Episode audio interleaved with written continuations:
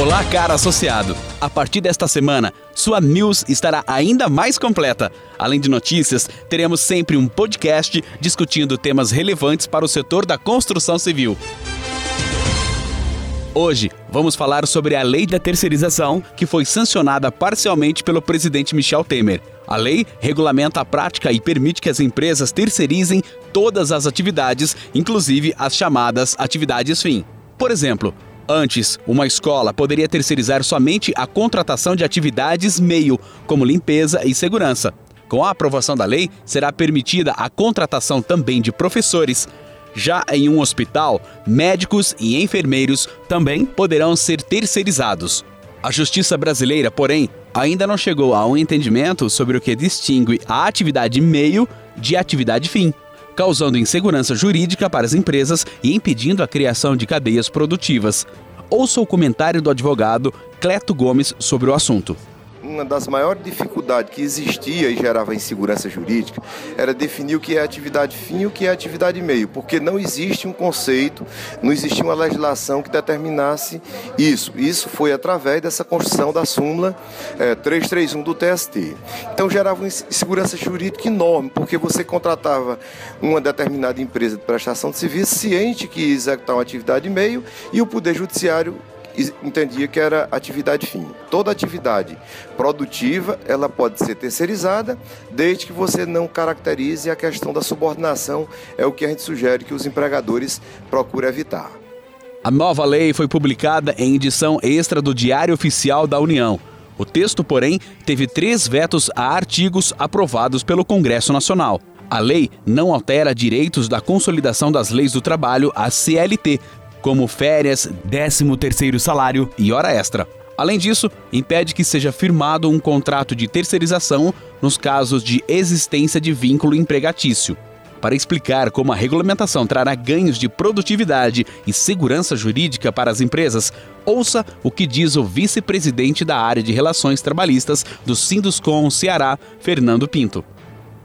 Na prática e simplificadamente, ela veio a dar segurança jurídica para que as empresas contratem outras empresas para fazerem algumas atividades dos seus serviços que não lhe interessam por motivos econômicos, por motivo de tempo. Então, essa é o principal objetivo da lei da terceirização. A regulamentação do serviço terceirizado vai beneficiar diversos setores da indústria que, pelas características de seus processos produtivos, não têm condições de manter em seus quadros de colaboradores profissionais para algumas funções específicas ou com demanda sazonal, como é o caso da indústria da construção civil.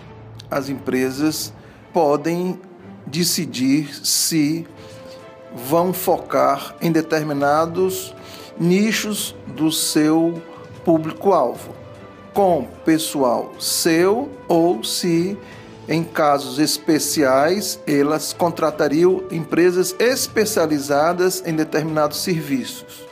O projeto não prevê vínculo de emprego entre a empresa que contratou o serviço terceirizado e os trabalhadores que prestam o serviço. Por exemplo, um garçom terceirizado não terá vínculo de emprego com o restaurante onde trabalha. Seu vínculo será com a empresa terceirizada que o contratou para prestar o serviço. Outro ponto defendido por especialistas é que a terceirização poderá aumentar a eficiência e a produtividade das empresas. Uma maior capacidade de produção, numa maior especialização das empresas contratadas que vão reverter numa maior produtividade, que ao final de todo o processo vai dar uma maior lucratividade, vai dar uma maior margem ou um resultado melhor e maior.